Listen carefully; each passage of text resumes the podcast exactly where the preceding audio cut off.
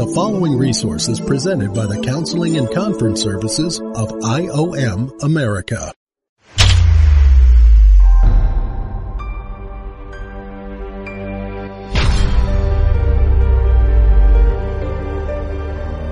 Welcome to Z-Pod.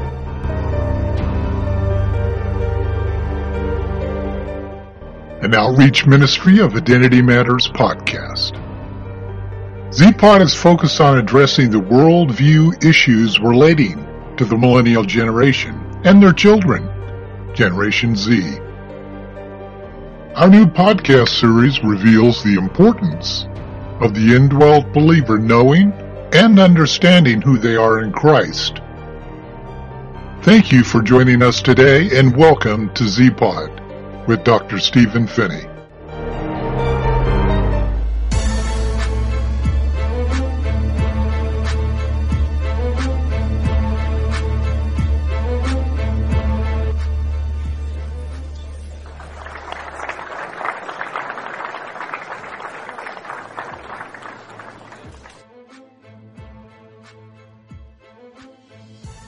Welcome to Z Pod. We are so glad that you are joining us tonight. We've been in the middle of a series. In fact, it comes under the branch of our ministry of generational ethics. And we're calling it the Gen Z series. And this series is dedicated for the entire year of 2018. So those of you who are just joining our podcast, just keep in mind that you can just keep tracking these messages once a week by simply logging on to our website at www.iomamerica and you'll see all the drop downs necessary to log on to the Z podcast and hear all these messages. Also, I want to just kind of bring to your attention that on April 7, we're going to be do, doing an international Gen Z conference. It is going to be uh, filmed as well as being a audio podcast. And so it will be available for any live listeners on that day, starting at 1 p.m., going to 5.30 p.m. Central Standard Time. Now, for those of you who are busy or you can't come for whatever reason, we're going to do a delayed podcast which is going to be a couple days after the live conference, where you can get every single one of those messages either via podcast or through a video version. So just keep that in mind. And also the simple fact that all these messages that we're giving every Sunday night are going to be placed in a book. Now what's happening is we have a transcriber out in Las Vegas who transcribes all my audios and puts it in chapter form, sends it to me, and then our editors kind of take it from there. But on January 19, 2019, the publisher will release a book called Discipling a Post-Truth Church. So all of this information that we are covering throughout 2018 is going to be put in a book. That book is going to hopefully be in partner with several other ministries that do worldview teachings, and it will become a coursework. So the book will be used in two separate ways as just general reading and as a course book. So exciting things that are coming up. Our mission is pretty simple. Pretty simple and straightforward. It's one of the most common questions that are asked of me online, and that is, what's your bottom line? It's pretty simple for us. Our bottom line is helping members of the body of Christ to experience, mature in, and communicate effectively the message of who the believer is in Christ. There are two kinds of believers. Listeners, listen very carefully. This is so significant in any teaching that we give. I'm going to show you three worldviews tonight. In the world of Christendom, there are two primary worldviews. One is outside of Christ, but you're a Christ follower. And that is basically following the external teachings of Jesus Christ. It means you're a church attender, maybe. It means that you believe in what the Bible teaches us. It means you believe in Christianity. It means you believe in the sovereignty of God and the list goes on and on. But it does not necessarily mean that you're a born again believer. So in Christendom, we have to look at the world. It's where we get the ideology of a worldview. You have to look at the world understanding first your position. Are you a Christ follower following the holy of Christ or are you indwelt by him and it's what the traditional church calls the born again believer. Two worldviews. So when we talk about our identity, the believer's identity in Christ, we're talking about underlining the word in. The scriptures tell us that Christ is in us and we are in him. Now that is the summary of everything we teach. Every podcast we do, our radio broadcast show, everything we do, every book we write, every author we publish, everything that is done within our ministry must be from this worldview. The believer's identity in Christ. Behavior comes from identity. If you are concerned about your behavior, we have to have a talk about your identity. Tonight's message, of course, is focused on Gen Z. And the topic title for tonight is Feeling Based Ethics. If you just stop for a moment and think about the title, it kind of looks like those two would never, ever go together. Because ethics typically is used in the intellectual world as someone who actually takes the time and thinks through their philosophy, their moral beliefs, their ethical beliefs. Ethics is typically associated with thinkers. This is not true. We are living in a culture today that has already been proven by statistics. And at our Gen Z conference, we will be unfolding, unpacking for you as our listener, many of these statistics. You see, we live in a culture today where the average person does not believe their pastor or their preacher. In fact, the statistic is 14% of church attenders believe their pastor. Now that is a crazy number when it comes to the traditional church having an influence on society for almost 2,000 years. And all of a sudden, when the millennial generation hit us, it went down the tube. We no longer live in a culture that the church is the primary influencer of that culture. Today, you cannot use the term adultery. It's considered hate crime. Today you cannot use the term sin because it's considered radical. All of the, the ethics that was in traditional churches for almost 2,000 years are now being labeled not only as false, but they have deluded themselves into being we're the radicals and the generation today is not.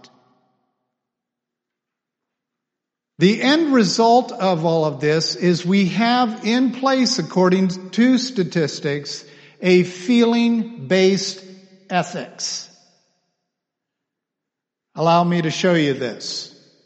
Those of you who are listening online, please remember to open up that PDF right to the left of the audio. Have that up in a different window so that as you hear this little tone in our messages that we give, you can switch to the next slide on your PDF. So you can see the diagrams, read the statistics, and actually see what our local body is viewing as we teach. Here's our three objectives for tonight. The first one is we, we need to be able to take a healthy look at these three worldviews.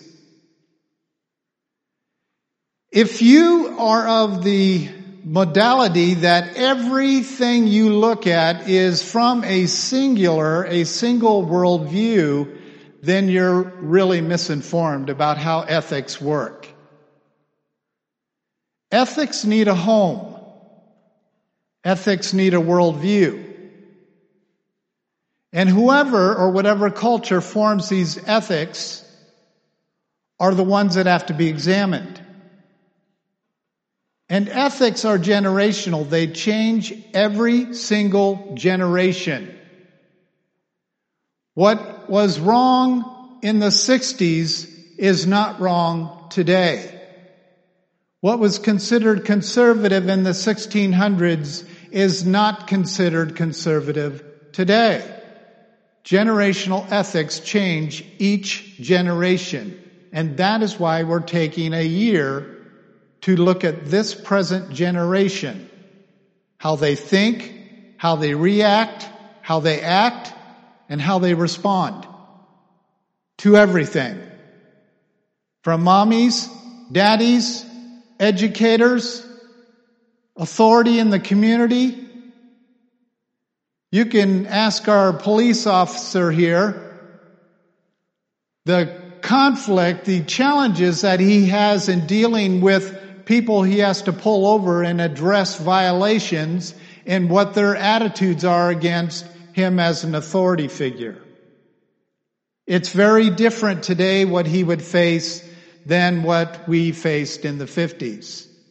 I can remember having sweaty palms when a police car would drive or pass by my vehicle. Mostly because I had pot under the seat, but I remember those days of having that kind of fear about police officers. Now they're being shot, tormented, disrespected, dishonored, and put in a position of being the bad guy. And the good guys are the criminals. It is now legal in over 30 states for a criminal to sue you if they break into your house and break their leg. Do you understand what I just said? Times have changed and we must look at the generational issues that cause these changes. We're going to also talk tonight about proclaiming absolute truth versus what? Relative, Relative truth. Does someone want to just quickly give our listeners the difference between absolute truth and relative truth? Ian, would you do it since you've had a recent discussion with a relative thinker? Well, absolutely quite the opposite. Relative means it's like it can change uh, in time, and absolute is there's no going around it. Uh, there's, no, there's no gray. Very good. Jesus made this statement. Of course, any statement that Jesus makes, I really hang on to. I mean, I hang on to whether Paul says it or Peter or, any of them because it is the Spirit speaking through them. But when Jesus quotes something, I really take that deep and at heart. He said in Matthew 5 something very interesting. He said, let your yes be yes and your Your no be no. Anything above and beyond this is evil. Okay, now that is out of Jesus' mouth. Let your yes be yes, and if you look in the Greek, that yes means truth. Let your no be no, and that no means a rejection of truth. Anything above and beyond those two is evil. So I ask myself the question as a researcher, now where would Satan want to hang out? Any guesses? Right in the middle. Right in the middle. Not too hot, not too cold. It's what he again said in Revelation chapter 3 and 13. He said that the lukewarm church is offensive to him. And ultimately he does what with this church of Laodicea? He spews them out of his mouth. I, as a researcher and as a preacher, firmly believe that our country is the primary educators of the Church of Laodicea. And all my statistics don't come from America, they come from other countries. Particularly India does a lot of research on us because India is one of the biggest merchants in the world in making money off of Americans online. So you wonder why you a lot of times call into a company to get something straight with your order and you end up talking to someone with what kind of an accent? Indian. That's why they research us. They want to find out what our Z is about since they're close to 40% of our entire consumer market.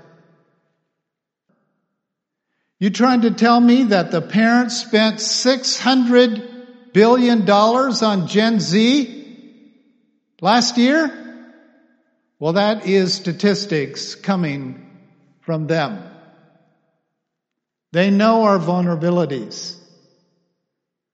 And honestly, I appreciate that about them. They just don't spout the things. They know their market. They know what they're going for and who they're going for. And then, of course, third point is feeling based ethics. Keep this in mind though. Power and deception are birthed through an established culture that uses its self-governed words or rhetoric to sell its assumptive conclusions to a naive individual or generation who has no formal worldview. Who are the humans that are most vulnerable for not having a worldview? our children. In 1950s, most young adults at the age of 21 years of age had a formal world view.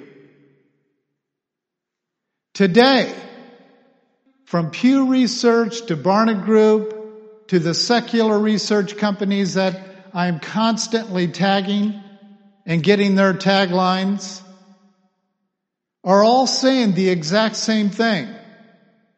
There is not one surveyed young person in this generation that actually had a worldview. Because once you are formal operation in worldview, you're immovable. There's no statistics. Now, there are people that were surveyed, obviously, that had a formal worldview at 19 years of age, being in this Gen Z, but there's not enough of them to create statistics. To some of our listeners, which reflects some of the emails that I get, the conclusion for you is what's the big deal? You have no idea of what's coming in 15 years. for this generation who does not have a formal worldview yet. And here's the craziness that you're going to learn at the conference. They don't want one. Because worldview requires accountability of what comes out of your mouth. It requires you to be tested. And they don't want to be tested. They want the trophy without the work. And this is what we're facing today. I want you to listen very carefully to Sasha. Sasha's got something very interesting to show us. This is Sasha. This is Sam. When they first met, it was just small talk about where to find the best coffee, the new high top she just bought, a book of poetry he found at a used bookstore, a new local band she discovered just last weekend, a zombie apocalypse movie he saw last night with some friends from his martial arts class, her homemade screen print t-shirt, and his favorite Chinese restaurant, which made them both hungry. So they got two orders of Mandarin chicken with brown rice, and then Sam opened his fortune cookie. Life's journey ends with a new beginning. Whoa, that's deep. But in the real world, life's journey ends with an ending. When you die, you're done. Well, yes, your body no longer works, but your soul continues to exist, don't you think? Your soul? No, I don't believe in ghosts. We're physical creatures, material objects, just a collection of highly organized atoms. When your brain flatlines, that's it. Game over. So you don't believe in life after death? No. I mean, it's a comforting thought, but there's just no scientific evidence for it. I'd rather face the real world than believe in a fairy tale. Yeah, I agree with you, Sam. It's best to face reality. But it may be that life after death is reality. I mean, think about it. If life just ends at death, then everything we do or say comes to nothing. What meaning or purpose can our lives possibly have? Well, I guess my life has whatever meaning I choose to give it. I personally believe in truth, beauty, science, making the world a better place, saving the environment, freedom of speech, and you know, tolerance. Yes, that's all well and good. But what does all that matter if it ends in nothingness? What are your thoughts about God? Which God? There are millions of gods. The God that's in the Bible. It's been proven that the Bible is just a bunch of mythology written by ancient desert nomads. But you know, if faith in God makes you feel good, I won't argue with that. But I personally prefer more of a rational, open-minded approach to life. Here's what I believe, Sasha. You shouldn't think anything is true unless it's been scientifically proven. But has that belief itself been scientifically proven? Um, Sam, you and I look at life very differently. yeah, it's crazy. It's like we're from different worlds. Not different worlds, different worldviews. A worldview is the set of lenses through which you see the world around you. It's a web of habit-forming beliefs that helps you make sense of all your experiences. Through your worldview, you interpret life in a particular way. It affects how you think, how you feel, and how you live from day to day. To understand what your worldview is, think carefully about the big questions of life. Does God exist? How did everything begin? Who am I? Why am I here? Am I living a good life? What happens after I die? Cabbages and puppies don't think about this stuff. But people do. Reflecting on these questions is part of what makes us human. In fact, every one of us has a worldview. What's yours?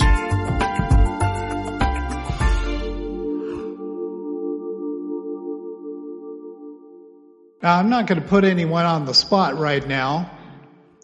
Plus, if I put you guys on the spot and asked you what your worldview was, you've been trained enough to reply with a born again, indwelt believer type of worldview.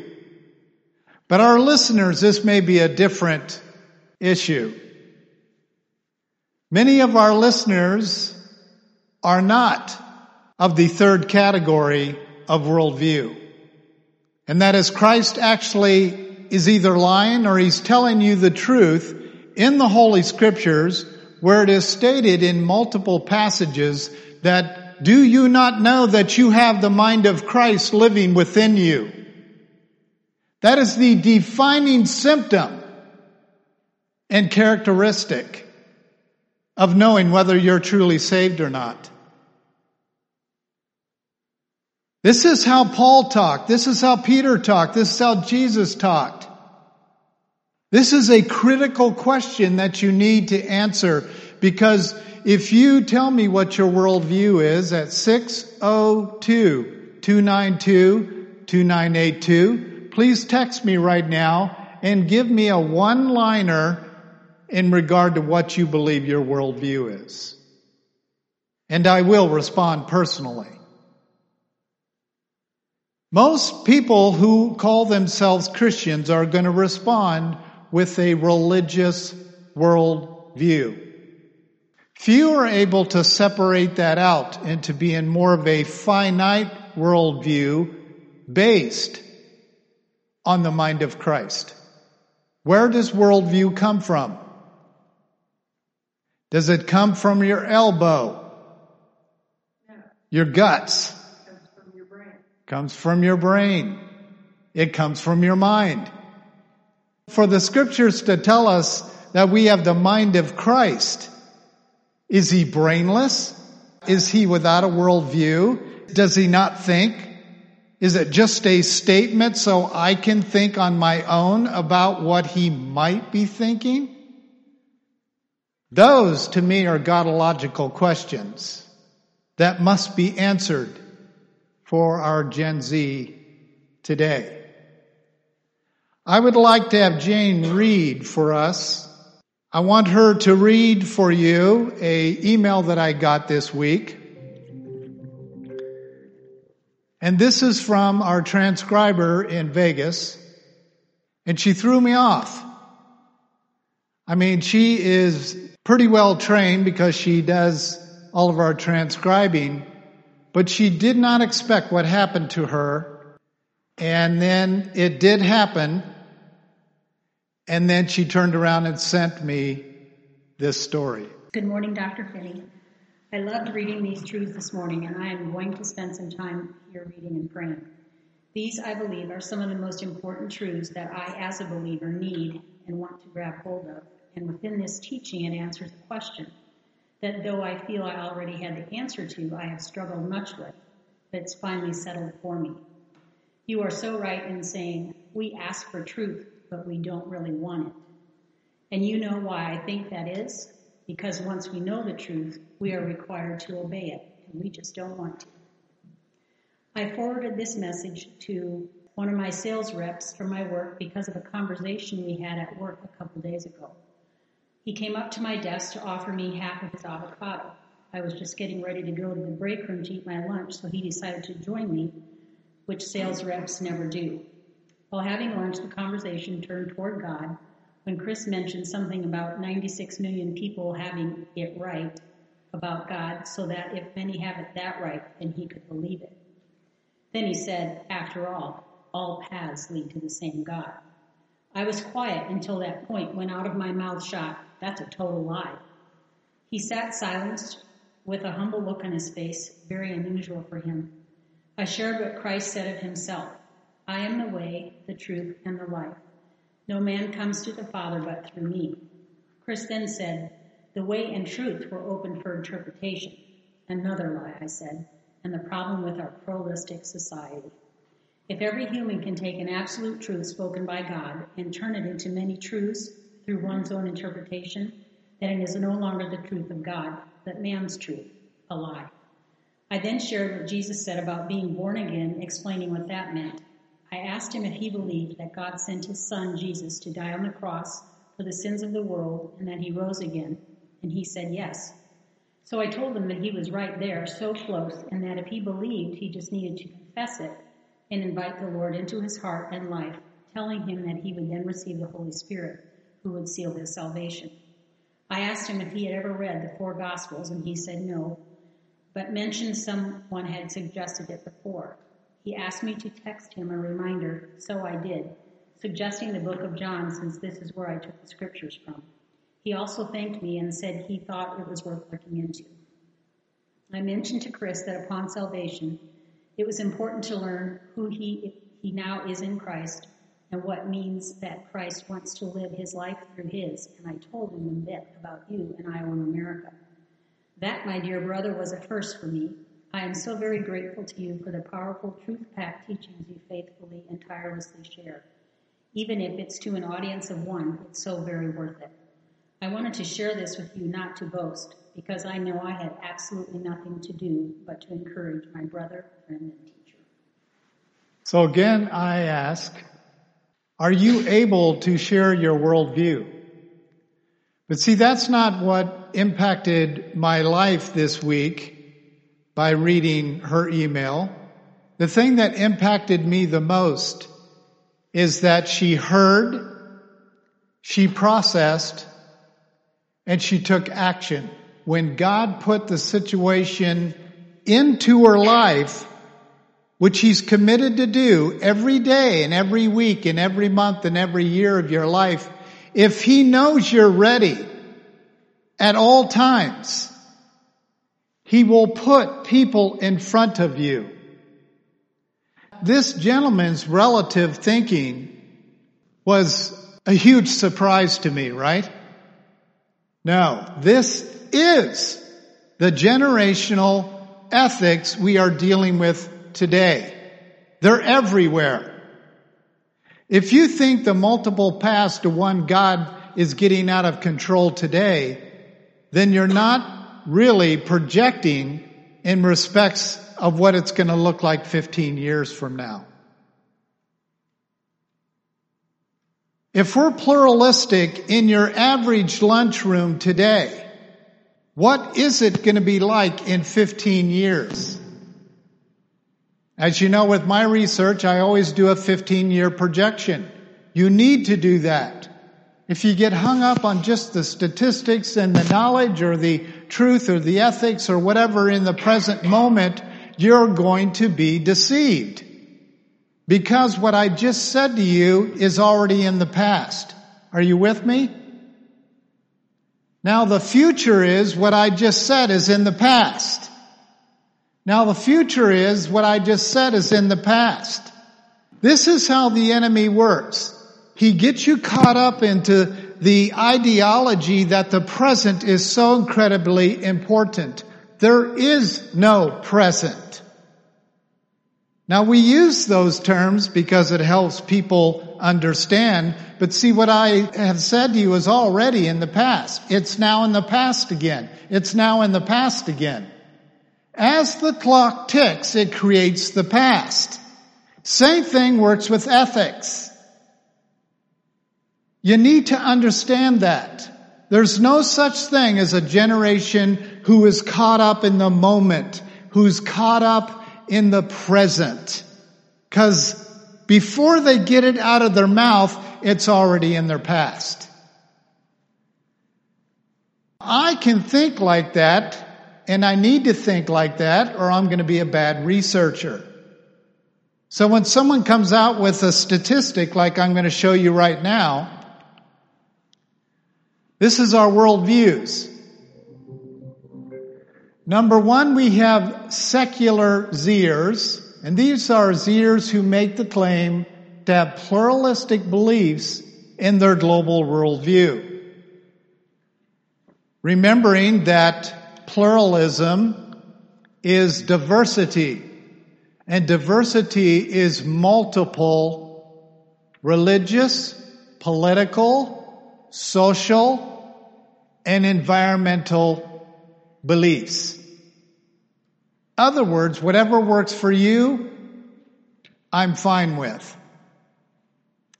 But don't you put your beliefs on me as our video showed us last week. The guy was fine with having discussions, but anytime he hear, heard absolute truth from our, from our guy that was leading him in proper ethics, he became defensive. He became what they are hyper about is intolerant. Statistics have already proven that the relative thinkers are the most intolerant people in the world. They are completely intolerant of a traditional, generational worldview. But in every other area, they are tolerant. And as our speaker last week said, how can you tolerate someone who already agrees with you? So if you are tolerant with another relative thinker, you're not tolerating anything because they think just like you. They are self-convicting that they are intolerant in this generation.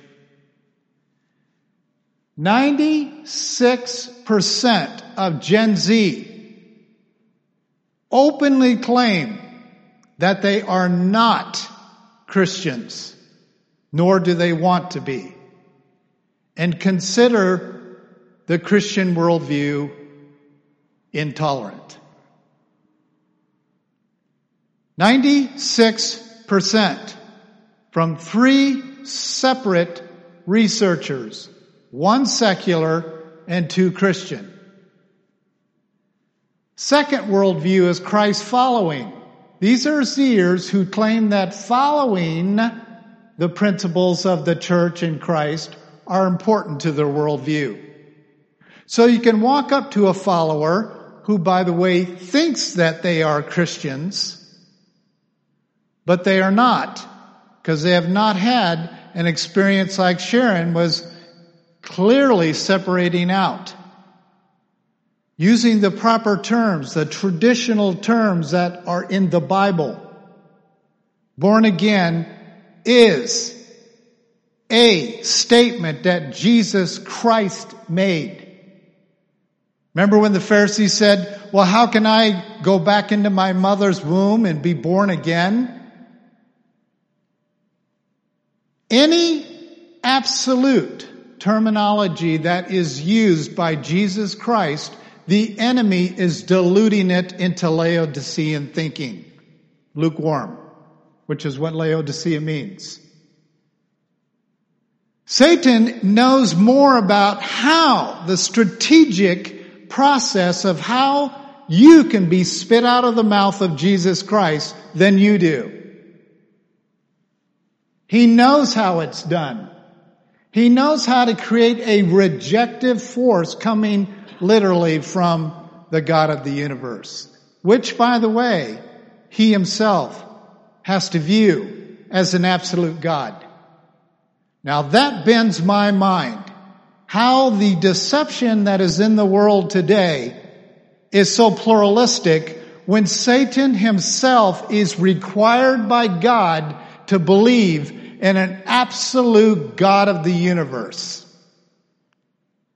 And that's what he uses to create and formulate his deception, to use the human race to be spit out of the mouth of Jesus Christ. I just took you from Genesis to Revelation in five minutes. Now we have listeners right now listening saying, I have never heard this before. Well, good. Don't believe me. Open your traditional Bible. Don't open up a gender friendly Bible. Don't open up one of these animal rights Bibles that are out. Don't go to the modern translations that have already been dumbed down for the dummies. You got to go to the core of the Word of God that has been traditional and working in society since Jesus Christ. That's how you have to do it. It does help if you want to learn a little Greek and Hebrew, certainly. But this is a foreign idea to your average Christian today of clinging to traditional, truly orthodoxy documents, Bibles, and clinging to what was originally said. That is called absolute truth.